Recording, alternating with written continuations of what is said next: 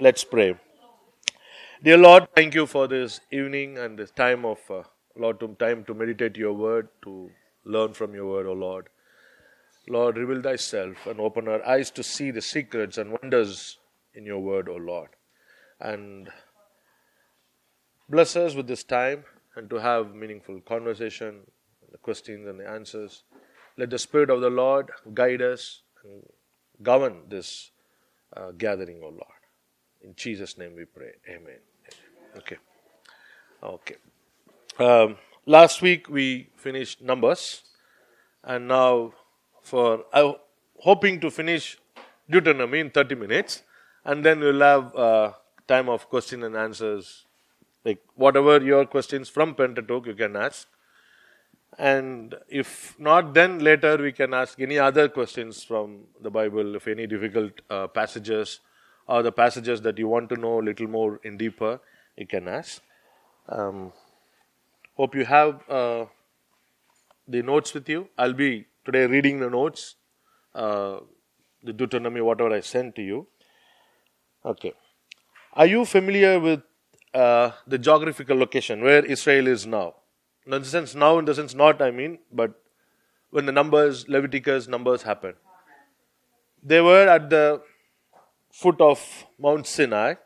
Okay, here, suppose you keep this one, this part is Mount Sinai, this side is Egypt, and down, so down you have Babylon.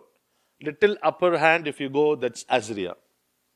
And and here on top of it, you have uh, Tyre and other uh, lands or countries that we will read about in the historical books.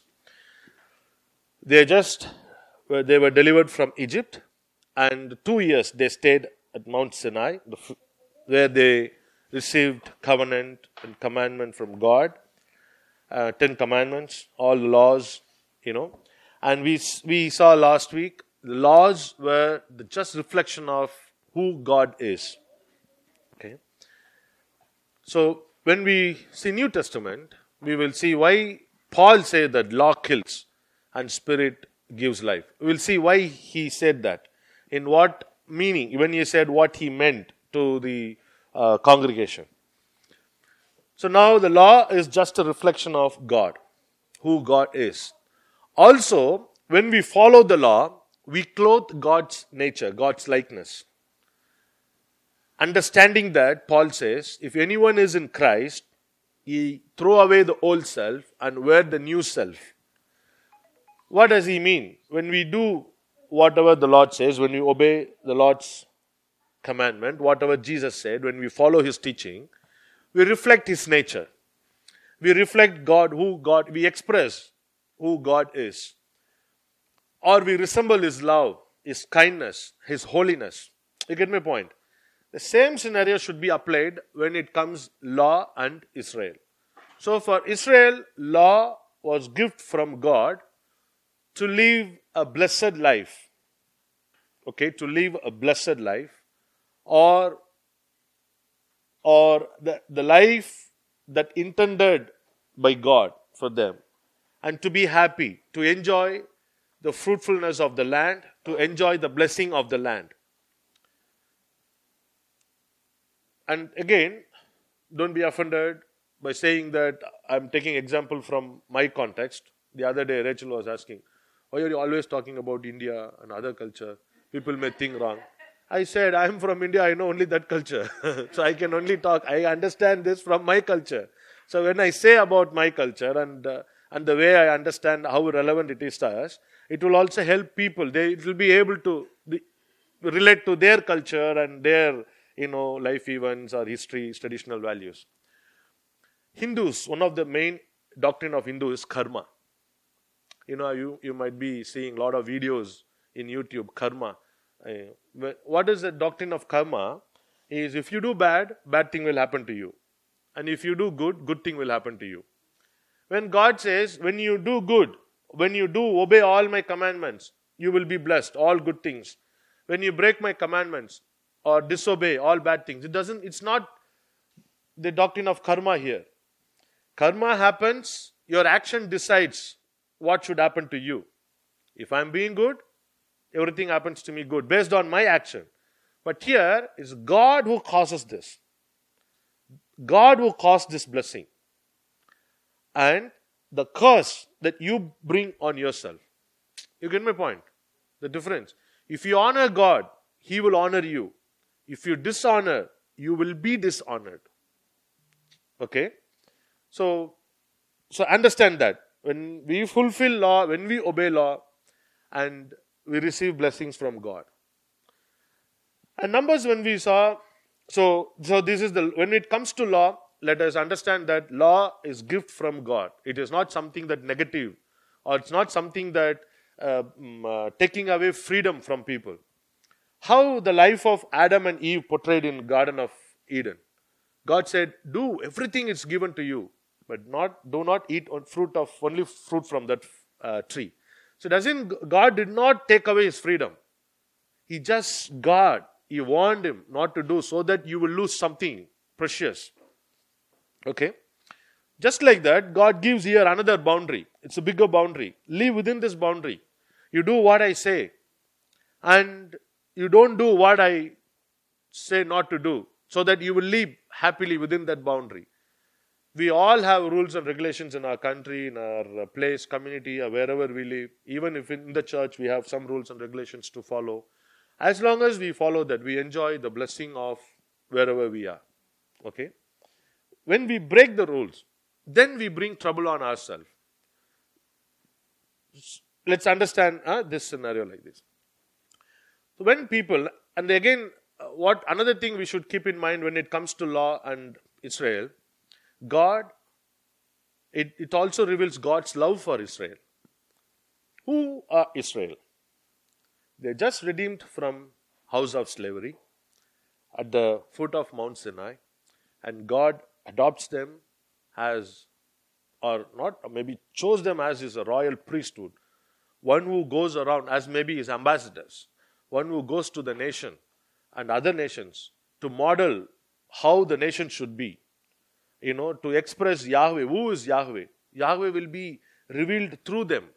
So their actions, their words, their lifestyle, the way they treat others, the way they worship God, everything should be unique. And so that's why God said, "Do not try to worship me how they other God, other people worship their pagan gods." You know.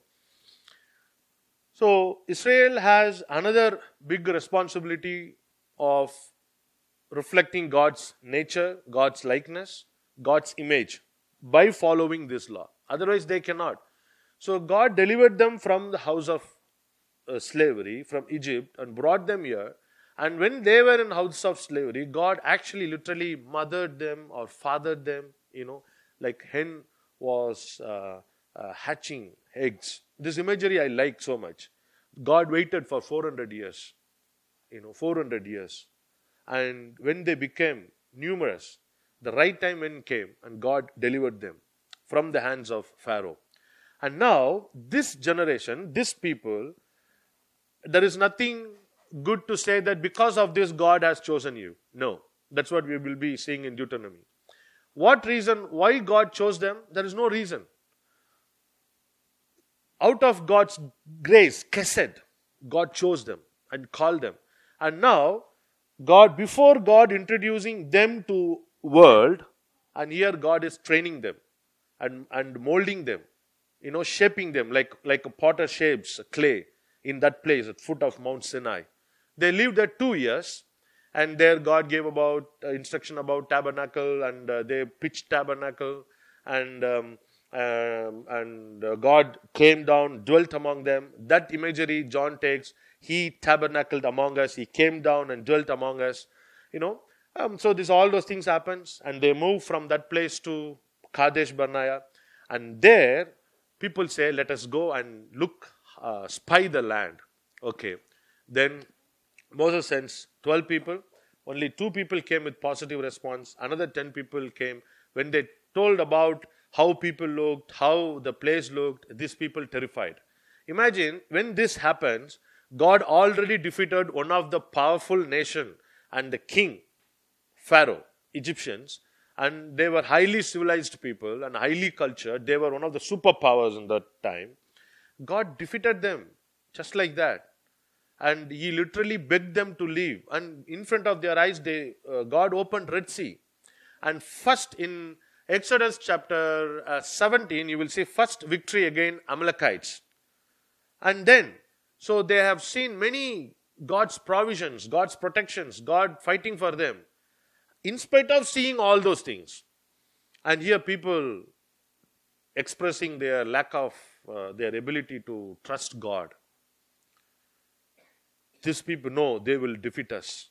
That is why God get angry and uh, talking to Moses, how long I will wrestle with these people. After seeing all my miracles and wonders, still these people are not able to trust me. They don't deserve to receive my uh, enter into the promised world. So God turns them away. Imagine when he got when people worshipped calf, he did not. Uh, however, God intended to destroy them, but Moses interceded, and God, okay, let them. So many things they tested God, and they um, uh, grumbled against Moses' leadership. Even they opposed Moses. God let them. Okay, it's okay, God. If Moses intercede for them, and God knows, okay, these people are like that, still He allowed them. The moment when they expressed their disbelief or their uh, their uh, um, uh, uh, lack of their ability, I would say, to trust God, when they refuse to trust God, God cannot bear that. There is nothing, no bigger sin that. That disbelief is addressed in the New Testament sin. And, and, and whatever happened in, in the in, uh, uh, wilderness, book of Numbers, and it had a long time, uh, um, uh, in the sense, often it, it was recollected in the history of Israel. You would see Psalms about the experience Psalm 105, Psalm 106, and Psalm uh, 135. Even you will see those incidents will be repeated in Acts 7 and Hebrews chapter 3 and Deuteronomy chapter 1 to 4. It all talks about the wilderness journey, how these people were addressed like unbelief people, faithless people, and disobedient people who tested God. The moment when they expressed their disbelief on God, and God said that no, they are not going to enter into this place. Take away. Again, go back the way you came. And they are going back. Even under punishment, God was gracious to them. God protected them from uh, when Balak calls Balaam to uh, uh, prophesy and bring curse upon them, God did not allow anyone to curse them. They were under judgment of God, still God protected. It shows God's loving kindness. You know, how can how can God love these people? There is a movie called Fireproof. Have you seen? Fireproof. It's about marriage. I like this scene so much, and I could relate this scene, and I've you know taken this as an example for many places. Father and son will have a conversation. Son wanted to leave wife and go, and uh, father would say, "No, do certain things for 40 days. Do some, uh, you know, act of kindness or express your love through small, small things. One day your wife will surely would come. And he would take that uh, uh, um, example from his own life, what his mother did to him. So he would start doing it, buying flower, giving card and paying things. But his wife would never recognize that. And wife would think that he is trying to win her favor so that she will not go for divorce and he will lose money, misunderstanding. So there would be dispute between husband and wife. Father would encourage him to show love. At one point in the park, they both will be speaking, and he will ask question. The son will ask his father, "How can I show love to the one who constantly rejecting me?" See, mark this word. How can I show love to the one who constantly rejecting me? When he asks this question, this father will go and lean on the cross. He will not answer. Son will ask, when they will be talking, there will be a place, cross will be there, and son will ask, How can I show my love his frustration? And uh, then his father will go and just lean on the cross, and he will understand. He'll say, Dad, I'm not talking about it. Then he will say, No. The same thing I apply here. How can God love people who constantly testing God and putting God in pain and, uh, and breaking God's own heart? But still, God loved them. So, book of Numbers highlighted by two things. Here, one thing is people, constant failure of Israel people. Okay, against God, disobeying God, testing God, and, and, and the grumbling, not being grateful for God's provisions and God's protections. But here, another thing that dominates everything is unloving, uh, sorry, loving kindness of God over the constant failure of Israel people. That's what Book of Numbers all about. You will be having first when book starts one census when book finishes another census or two chapters that shows god another nature of god that god was with israel and for israel when they obey god when they uh, listen to god's word and follow in his path as well as god was uh, god was not for israel and against israel when they refused to trust god God said that, let them know that what if I stand against, what is that I stand against them or not for them. And when everyone died, whoever came from Egypt about 20 years, when everyone died, a new generation now. So whoever left out, when the first census happened, they took census about 20 years or from 20 years onwards, who can fight in the battle. Whoever died, this people, and whoever remaining now, new people, newborn people, or who were 18 year, 19 year old. So now this people now became warriors. Next generation. He chose God of generations. You know, God of generations. And now he is preparing them to enter into the promised land. When everyone died, God knows. Now everyone died, whoever came from Egypt. And now the new generations, God is telling to Moses, take them now, lead them towards uh, promised land. So east side of Jordan River, already a place conquered and occupied by uh, two and a half tribes. And now in the in book of Numbers, if you see, Moses also lost his uh, opportunity to enter into the land. Why? Because Moses also failed to trust the Lord. And it shows God is not God of partiality. God. Okay, so He's He'll never show favor to no matter what, no matter how anointed I am, no matter how many sermons I preach, no matter how good big ministries I can do or walk around. Sin is sin. If I don't believe, I cannot receive, I cannot. That's why I say that without faith you cannot please God. Understanding this. Without faith you cannot please God. You may be holy. Okay? But you cannot please God. Moses, God said to Moses, You go and speak to the people, uh, rock, and you will bring water out of the rock.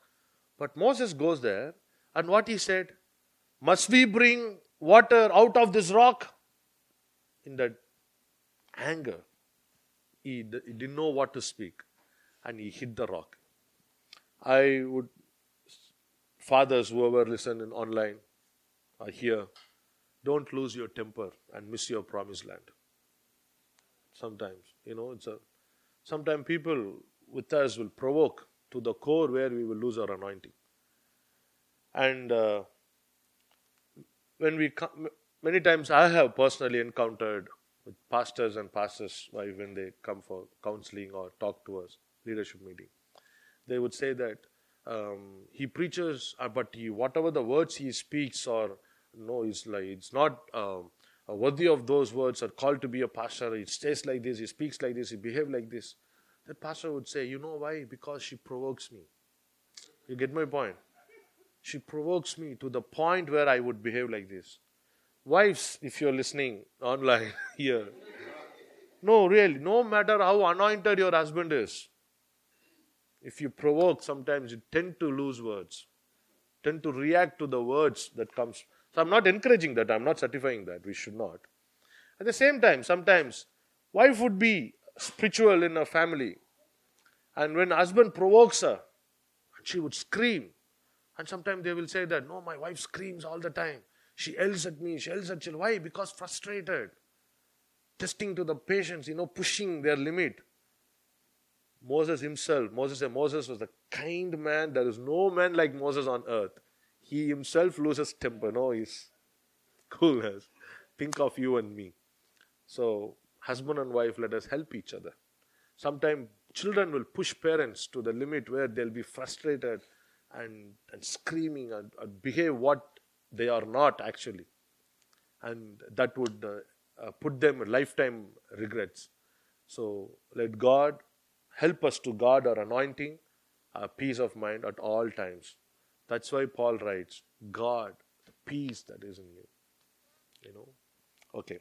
So that is book of Numbers, where even Moses lost his opportunity to enter, and God was God just, and he said, You are not going to go because you did not trust me. That's it. He didn't say that you did big adultery, these and that. No, you did not trust me. So that is a big thing.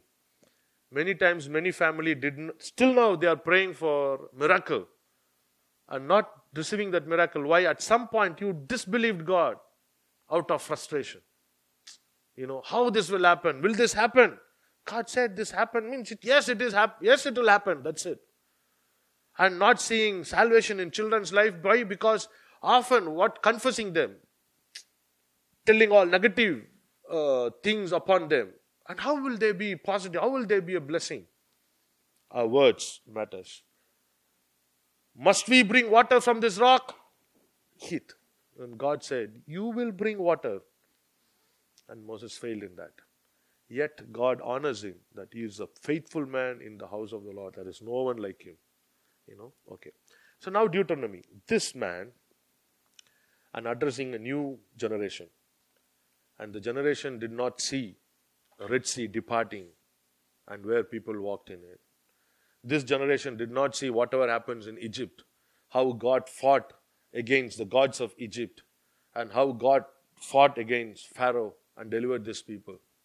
And this generation did not see how God provided manna and quail in the wilderness. Many of them were new people, and those who were born during uh, the journey in the wilderness. So Moses is addressing now, recollecting God's faithfulness over the unfaithfulness of uh, people. And understanding this, Paul writes in, uh, in his epistles, though we are unfaithful, and God is faithful to his promise, to his covenant, and to himself. Okay? So now, saying that, uh, let me uh, read book of Exod, sorry, Deuteronomy. And Deuteronomy, it's a book of remembrance. Now, to keep um, Pentateuch, the first five books, the concept of first five books in mind, Genesis is about creation and election or choosing people, you know. And then Exodus about redemption.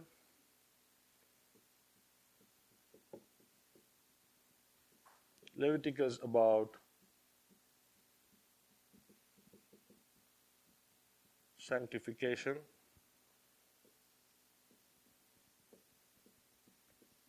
Numbers about wandering.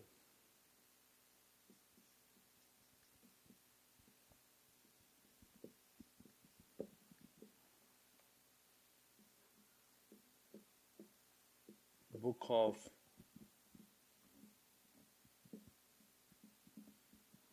book of remembrance. This is the con- content and the concept of each book.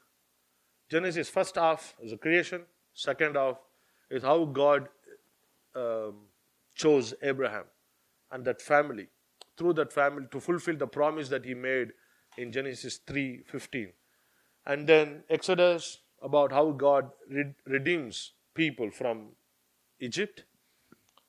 Leviticus, how God people can be holy in terms of relationship with God and relationship with people. And Numbers, wondering why they wander because they disbelieved. They did not trust God. And Deuteronomy is recollecting all those events, whatever happened. And book of Deuteronomy has a strong influence with the rest of all the books now, hereafter we'll see. And the historical books from Joshua till Kings were written from the perspective of or teaching uh, perspective of Deuteronomy. And, and um, prophets reinterpreted the event that happened in, in Israel, southern kingdom or northern kingdom, based on the Deuteronomic uh, teaching. So we call in academic, theologically academic world, we call it's a Deuteronomic history. The history that was we are next month, maybe the following month, we'll be seeing from Joshua to King, that history of Israel was interpreted or written from Deuteronomic perspective. If you what the Deuteronomic perspective, if you obey, you will be blessing. If you disobey, if you violate God's commandment, the curse will be coming. So that concept will be again and again it will be coming, and we will see. Uh, so book of Deuteronomy has a strong introduction than any other books in the Pentateuch. The strong introduction about the concept of loving God. Okay, concept when Genesis starts off, just starts off plainly. In the beginning, God created heaven and earth. A movie, will I'm just taking example of movie. Doesn't mean that I watch a lot of movie. no movies. Sometimes I watch one movie for several months. I'll eat, that's it, will close and go. Again, next time when I know, like, okay. So, when hero is introduced in the movie, and as well as I also used to write uh, scripts and stories. So, I just take, you know, example from that. And when a hero is introduced in a movie, in a story, that some uh, uh, special features of the hero will be told first. Like, you know, who is this hero? Maybe in the movie, if it's a fighting uh, movie, the, that uh, hero's strength will be shown. Or sometimes that hero, how uh, weak that hero was and became a superhero, like for Spider-Man or Captain America. You know, how that first the hero was thin and very fragile and weak, and suddenly some superpower. Okay. And sometimes maybe Hercules, you say about that hero, who was that hero? That hero was half God, half man. But our hero was just introduced just like that. In the beginning, God created heaven and earth, ta, ta, ta, like that. Other uh, religious books, if you see their gods, sometimes, you know, there, there is a big history about their gods. Suppose if you take Greek myths, and they have big history about the supreme god Zeus. Okay, and uh, so when it comes like that, if you see in that way, Genesis it starts and afterwards the story explains how God is. But when Deuteronomy starts, it starts with the concept of loving God in spite of his own people's failure. Okay? So have this in mind. After about 38 years of wandering in the wilderness, they resumed uh, their journey by a long detour around Edom. They camped at plains of Moab, awaiting final instructions to go and possess the land of promise. And uh, this term will come, uh, go in. The term go in comes 35 times in Deuteronomy. And the land the Lord give you comes 34 times. It's again some in, in biblical reading, when we read this, if any repetition comes, that's something that author is trying to say you or say to the readers. Um, implicitly they just put this that stress on that. So go in go in. When it comes go in. That's your action to go in. And then the land that the lord give you it says that the, the yahweh is the owner of the land not you. Okay it's, it's a gift for you. So why the why god gives even laws commandments to take care of the land itself? For example leviticus 25 if you see the seasons when it talks about sabbatical year jubilee year God said that you should leave the land for one year. Don't do anything. Don't walk on the land. Let the land have rest. You know, even for the land. That's why a Christian, Christian, some of Christian scholars comes with the environmental science you know, and, uh, and our Christian responsibility to take care of the land. They take from these passages. And Jubilee year, when it comes, you cannot sell your land to anybody else away apart from your tribe or outside of outsiders because the land is not yours the land is mine the lord selling leviticus chapter 25 verse 23 i guess the land is mine the land is not yours so the land the lord is sorry yahweh is the owner of the land that is why he say, when you obey, you can remain here. When you don't obey, I will chase you out. How the Lord chased Adam and Eve from the garden. Who was the owner of the garden? Yahweh. Same concept applies here. And all the days when you are living, you will be strangers and sojourners. Peter takes that concept and applies in his. We all are like strangers and sojourners when, while we were in the world. Who is the owner of the world now? God. You know, it, it as it goes, the geographical areas become big, but the image of uh, God as a owner of garden, land, and the universe, you know, says. So, when God says, Go and possess the land of promise, Moses also lost his chance to enter the land. The book of Deuteronomy is a record of Moses' farewell speech to the new generation before they entered the land of Canaan, before they enter and conquer and occupy the land. So before they go, Moses is addressing new generation, preparing them how they should be, how they should not be. Okay. Um, the book has review of Israel's history and God's laws as they prepare to enter Canaan. People would be bored when they read Old Testament, especially Numbers and Deuteronomy, because when from Exodus chapter 19, you will be listening all the laws and commandments often. Even in Leviticus, the repetition of the law was there. Even in Numbers, repetition of law. And Deuteronomy, when it comes, again the same thing would be repeated. People would be thinking, why so many repetitions? Why again and again, again? Because now you understand, this one again Moses is reinterpreting the law and giving its meaning to the new generation. It's not the same people that he explaining again and again. One generation totally gone. Now new generation do not know anything what happened Mount Sinai. They have never heard the voice of Yahweh, thundering voice of Yahweh. People who said that please cover your, ask the Lord not to speak to us, you speak to us. It's, you know, these people never had that experience. So Moses had to now speak to them. Moses had to now uh, reinterpret the law to the new generations and uh, uh, uh, in a new context. Okay, these people, though they were wandering in the wilderness, they were enjoying God's provisions. You get my point? They, you know, so like, like growing up in in a very good atmosphere, and now they are going to face the real challenge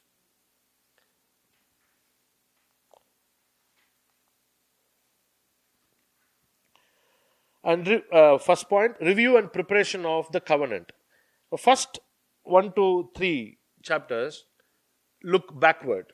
Moses is telling Moses is telling what happened in Kadesh Barnea and how they lost the opportunity to enter into the world. And Moses also shows in first one to three chapters how God was so loving and kind to them. And when these people constantly failed God. And this question, oh sorry, this eh, words of Moses will be recollected again and again, again and again hereafter in the history of Israel. In Psalms, talk, they sang songs about Yahweh's love and the history how the Lord uh, brought them out of Egypt based on these words of Moses from the Deuteronomy. Okay, so Deuteronomy was separately uh, handled by them, separate as a separate scroll not as a part of this all this five goes separate scroll on Deuteronomy alone. So it was trans it was uh, copied in several copies were kept in uh, king's palace and uh, kept in the tabernacle and temple so that the king will read so that the people will be read. Okay? So this thing. And then Moses had reviewed their 40 years of journey from Egypt to draw a lesson for the future. He taught them from their history how God blessed them when they obeyed and judged them when they disobeyed. There must be this must be a lesson for them in the future. Then covenant set in the context of exhortation uh, that is chapter 4 to 26 The necessity to retire the law arose as the people who left Egypt died in the wilderness. The new generation needed to hear the law and be commanded by Moses to keep the law of the covenant. Moses said, The Lord did not make this covenant with our fathers, but with us, with all those of us alive here today. The reiteration of the covenant to this new generation is the reaffirmation of the covenant relationship between God and His people. Then again, uh, chapter 27 to 30, the call to choose the covenant ceremony. Here, Moses gives a call to Israelites where um, all of our favorite chapters, Deuteronomy 28, and half of Deuteronomy 28 is one of the most fav- favorite chapters for all Christians. You know, not the rest of the part, only first part of chapter 28.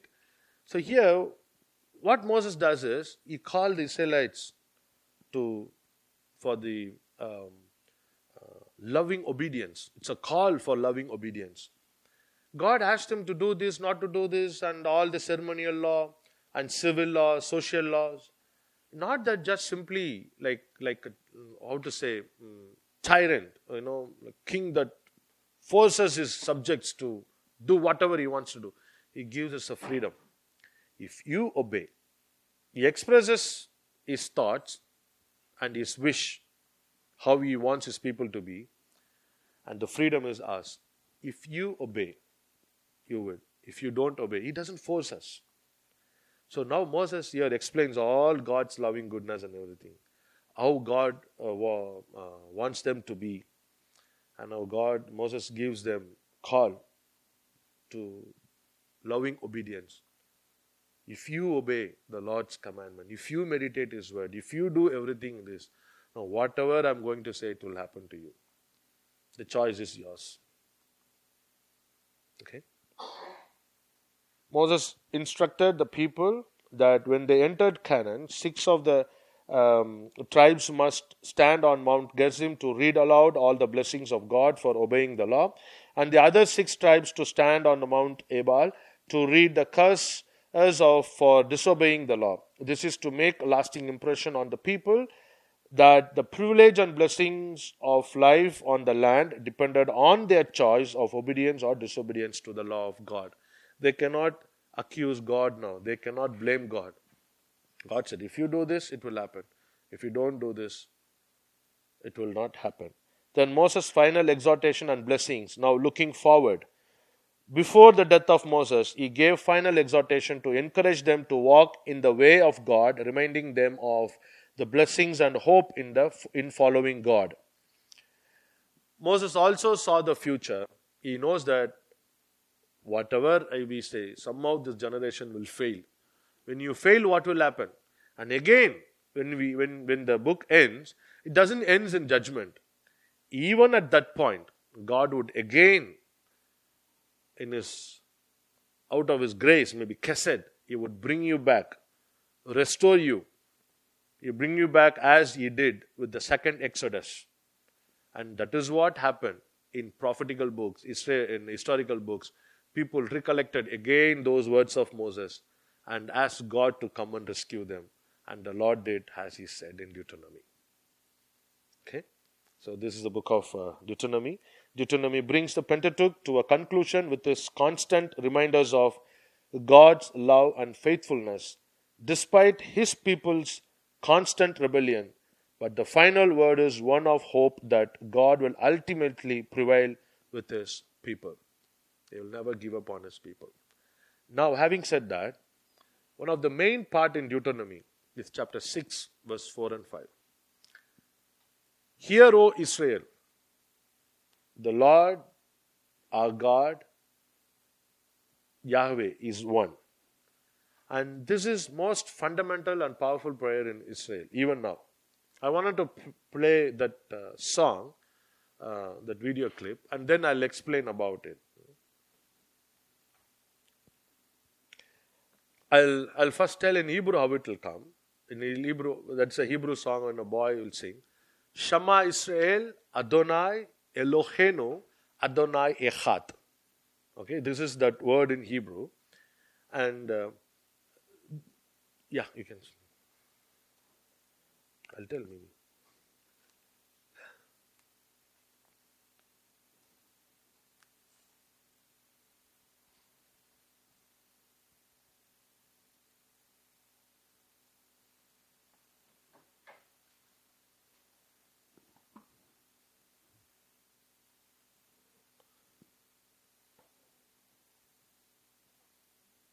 Is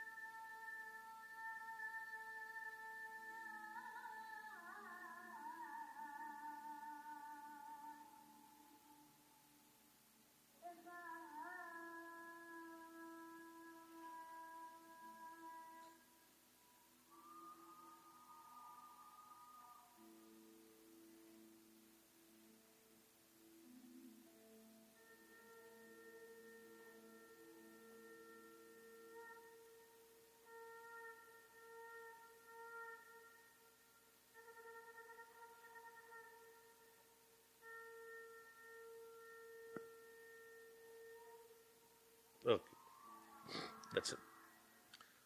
This is Deuteronomy chapter 6, verse 4. Hear, O Israel, the Lord our God, the Lord is one. And in, uh, in a theological uh, um, platform, it's one of the most debatable uh, trans, uh, translation, or you know, still when we just simply read, we will just bypass it and go. There is nothing. Okay, the Lord is one. That's it. But when you study this, when you translate word to word, it, there are different translations are there, but we stick to whatever is translated in uh, in our English Bible. Shema Israel, hear O Israel, uh, Adonai Eloheinu is God, the, Yahweh our God, Adonai Echad, the Lord is one. So Yahweh is one. When we say Yahweh is one or one, uh, Adonai Eloheinu, when we say Yahweh is one, how do we understand? As a Christian, for them it's for people, Jewish people, the Lord is one.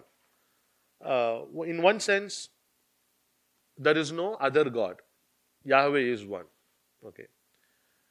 And when we see historical books, we will be dealing that. When we say Yahweh is one, what we really mean is that many Yahweh was there.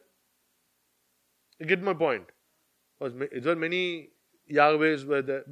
Because people in later, people started to worship Yahweh in different different mountains, and associated with uh, Astaroth with Yahweh.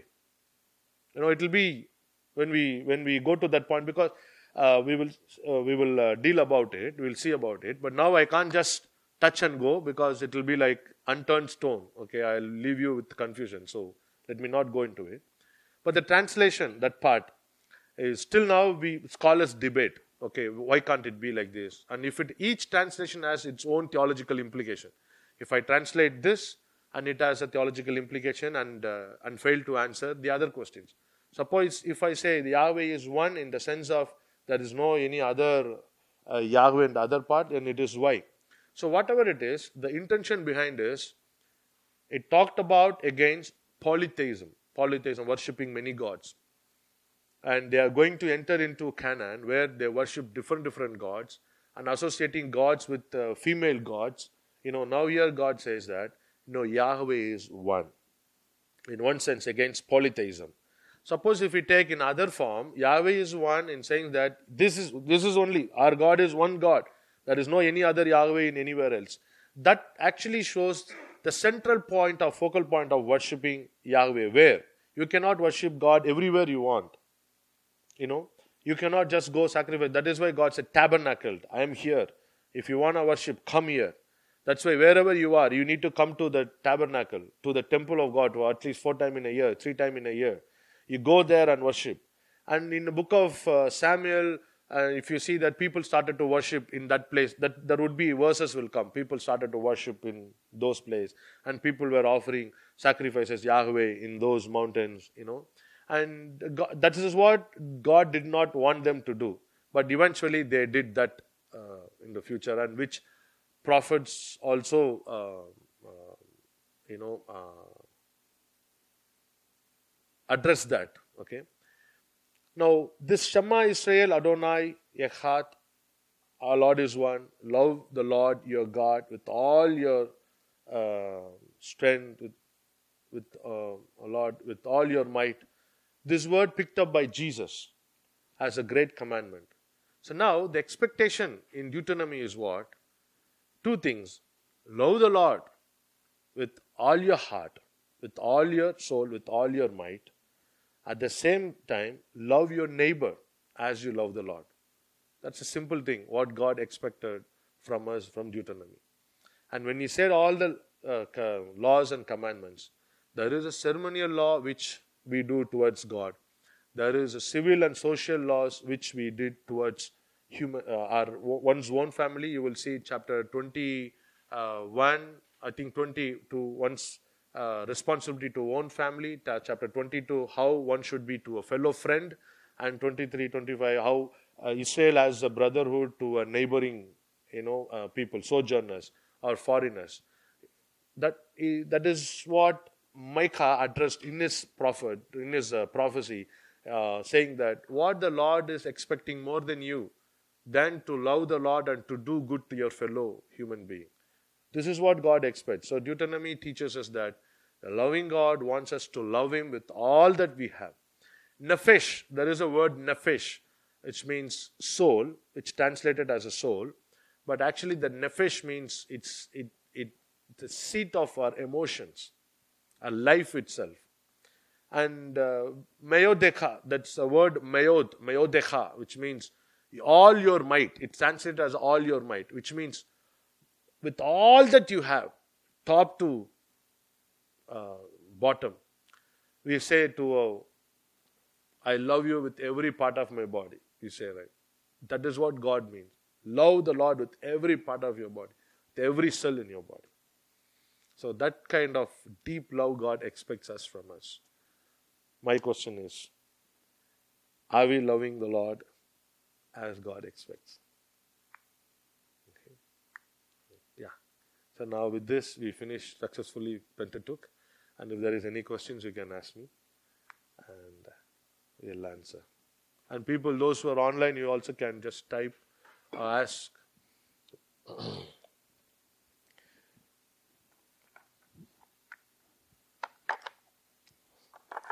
successfully finished before time.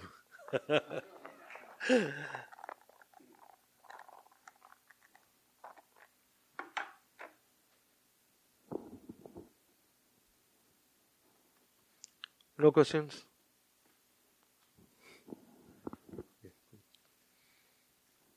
Yes, sir.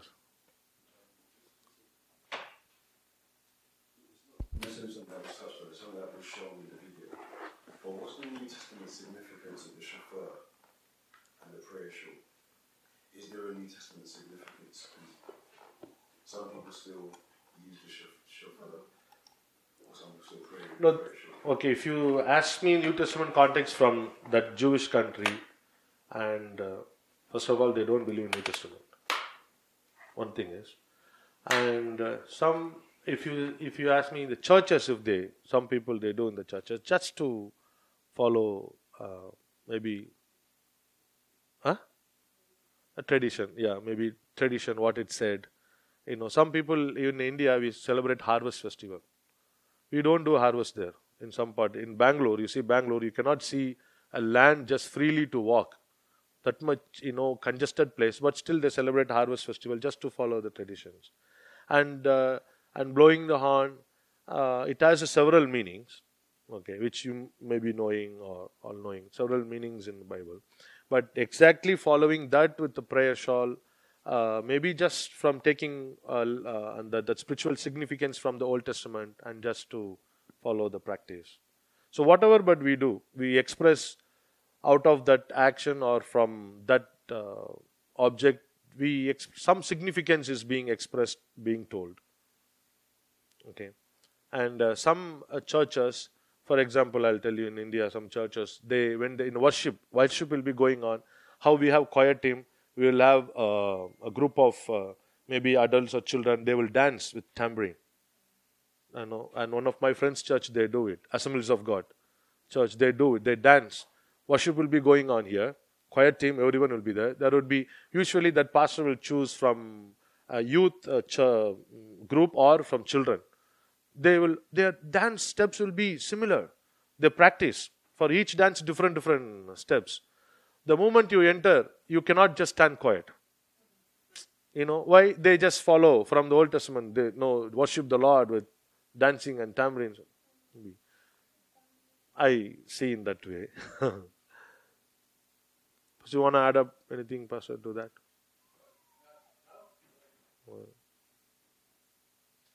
Yes, Pastor. They used to worship on different mountains. Mm-hmm. Is there any significance in John chapter 4 when Jesus said that to the weak girl, that you said that on this mountain you should worship God? Oh. Yeah, that is there. Actually, that uh, we will be next uh, week. We will be dealing that introduction. Uh, sorry, when we see new, new introduction to New Testament, uh, next week we will be starting our. So there many things happened during that 400 years. So now who's Jesus is talking to Samaritans. So who's this Samaritan? That we'll be talking when people say we worship Mount Lord this mountain, and we and this context happens after people come from exile. Okay and it, it doesn't go with this one where the lord is one. Now the scenario is entirely different. When we come to new testament the scenario is entirely different. For example maybe it would be just briefly introduction to the next class. You will never see pharisees in old testament. You will never see sadducees in old testament. You will never see synagogues in old testament. And you'll never see unclean spirit evil spirit in old testament. Maybe one or two that's it. But not frequently how jesus en- en- encountered in the new testament but where are those concepts come? Where are those things, you know, uh, um, uh, from where they have come from? But we do not. Those things happened in the 400 years in between when people went to exile and came back, you know, and Samaritans were who? Who are the Samaritans and who are the Jewish people? So when we talk about this, I will surely address uh, that one. And you know, because these people will not associate with these people. Samaritans have their own Pentateuch that is different from what Jewish people have. But still they worshipped Yahweh. And these people also worshipped Yahweh, but they did not talk to each other. You know, these people purposely avoided them. That is why Jesus picked up Samaritans when he was telling about loving God, love your neighbor as you love, love yourself. He picked up uh, priests, Levites, and then Samaritans. These people, through that story, what he tries to say, these people become so religious, so religious that they lose the relationship what the Lord expected. Love the Lord and love your fellow human being. That is why he took he picked up Samaritans, whom they rejected, but he came down and helped this man. You you get my connection, Pastor? Yeah, there. Yes. But when Jesus, the conversation between Jesus and the woman is entirely different scenario, not connection to this. Prophets addressed this one when we see prophetical books, we'll say. They even took song that sang for Baal, God Baal, they took and they sang for Yahweh. You know, some of the Psalms we will see. And they took that song and applied that for Yahweh. Of course, God, He is the creator of all. You know, whatever Baal was described, they applied for Yahweh in that context. To praise Yahweh, not your God. See, our God is like this. You know, Psalms 18. Yeah, Baal was rain god, positive water force. So he travels in cloud, having uh, lightning in his hand. The same imagery applied for Yahweh in Psalms 18. He comes in cloud to rescue me. You'll never see that imagery anywhere else in that place, where God Himself did not say that I come in clouds.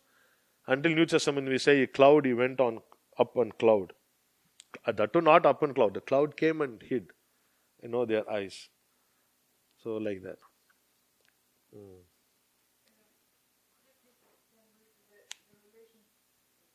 the difference, the relationship.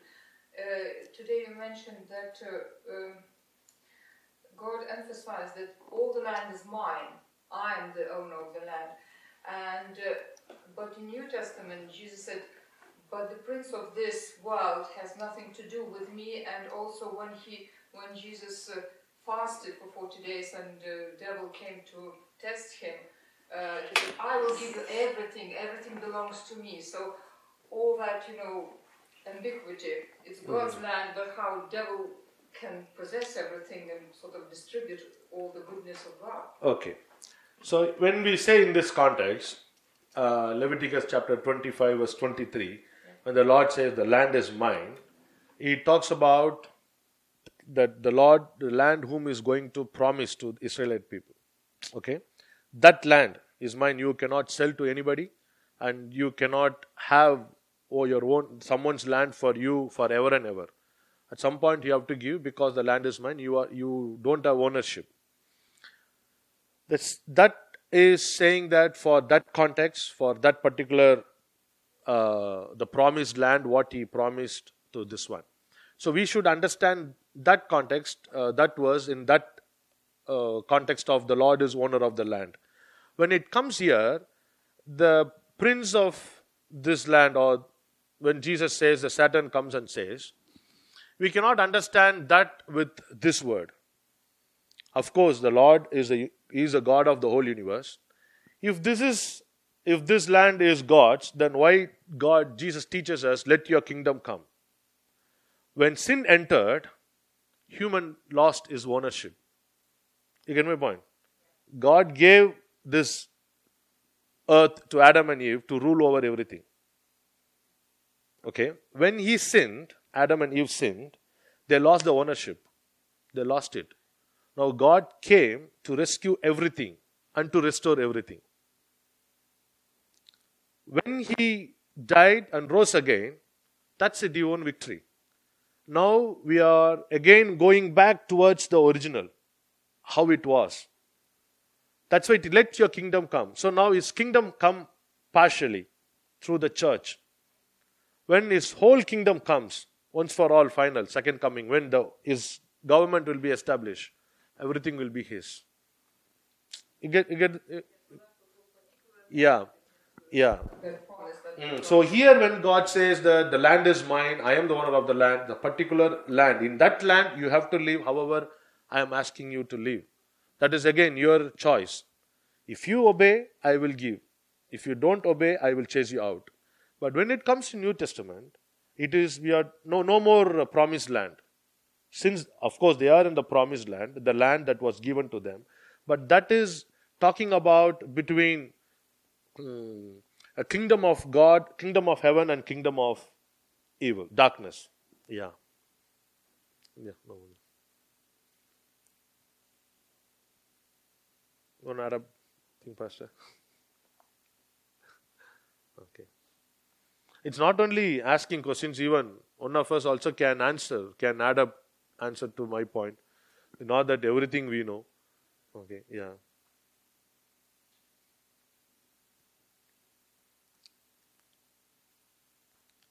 Anything else?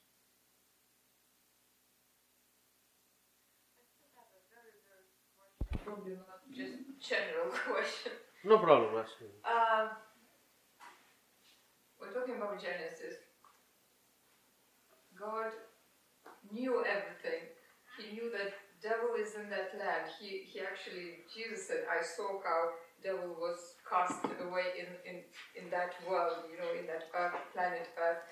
So why god created us in the same planet we have to fight all the time devil we have all the time resist that means what is your opinion about that? Because you know we have so many planets around. He could created some free planet for us to live peacefully without any Okay. fight I recently, again, answer to your question. I recently just started watching a movie me with children. Ella Enchanted, that movie name is. Ella Enchanted, it's a children movie. Where a child will be gifted by one of the fairy, gift of obedience. So whatever whomever say that girl will do.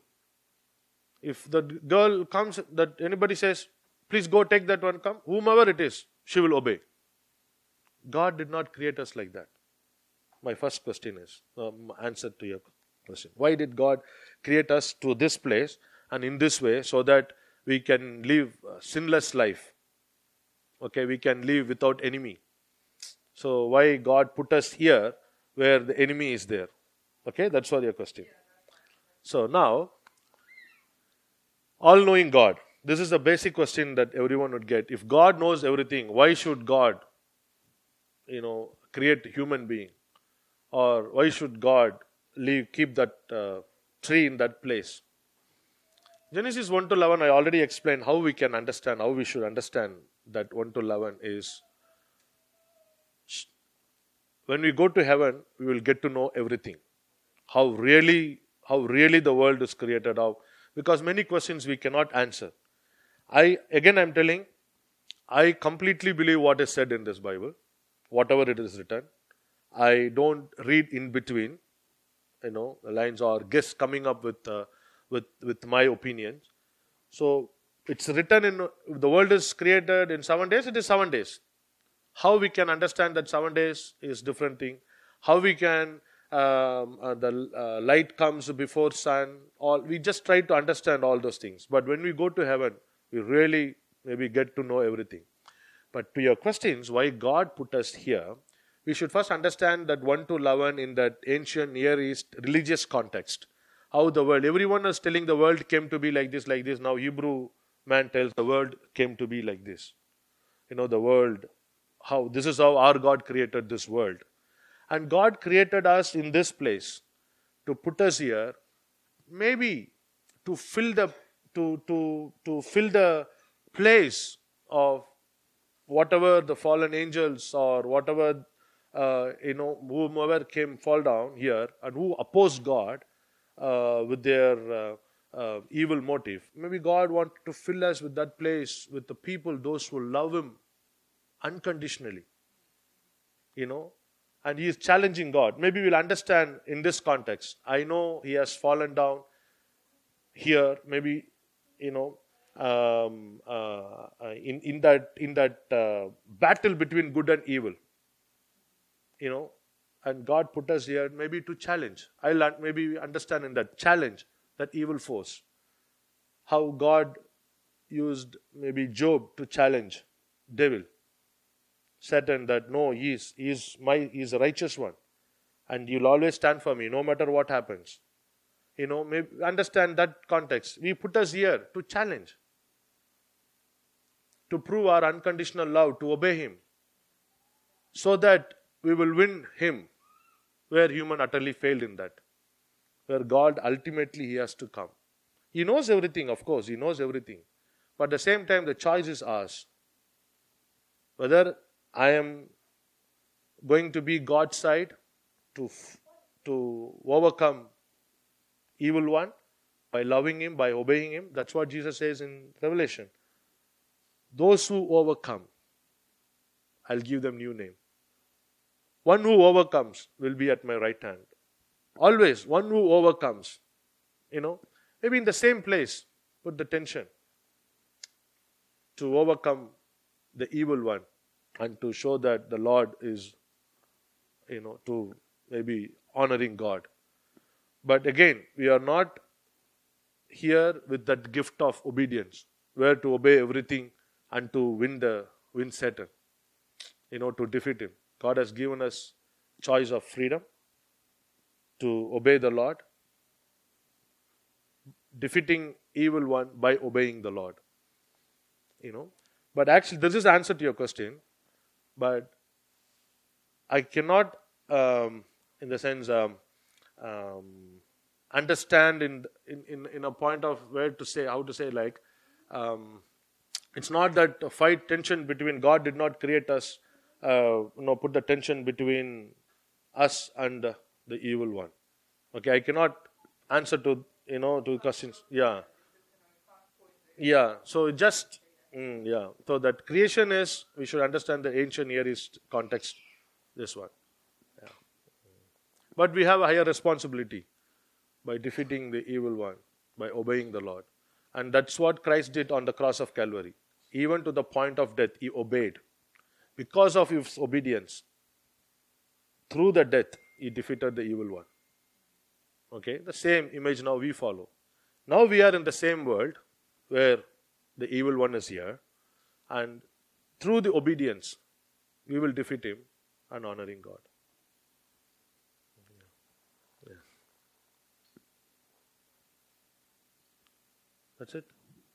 Yeah. Okay. So, did I answer your question? Okay. Probably. So let's pray.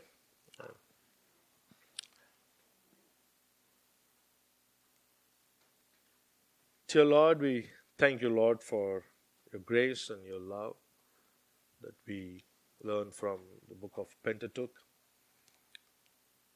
Your loving kindness beyond, Lord, we could measure or imagine, Lord. And the same love was revealed on the cross of Calvary. And thank you, Lord, for showing your love over us, over this insignificant people. And now, O Lord, we also learn what you expect from us to love you unconditionally and to express your love to a fellow human being. Help us to be your representatives, your ambassadors, your royal priesthood in your chosen people and holy nation, wherever we are. Deepen our thoughts and our minds and our understanding of your word. In Jesus' name, amen.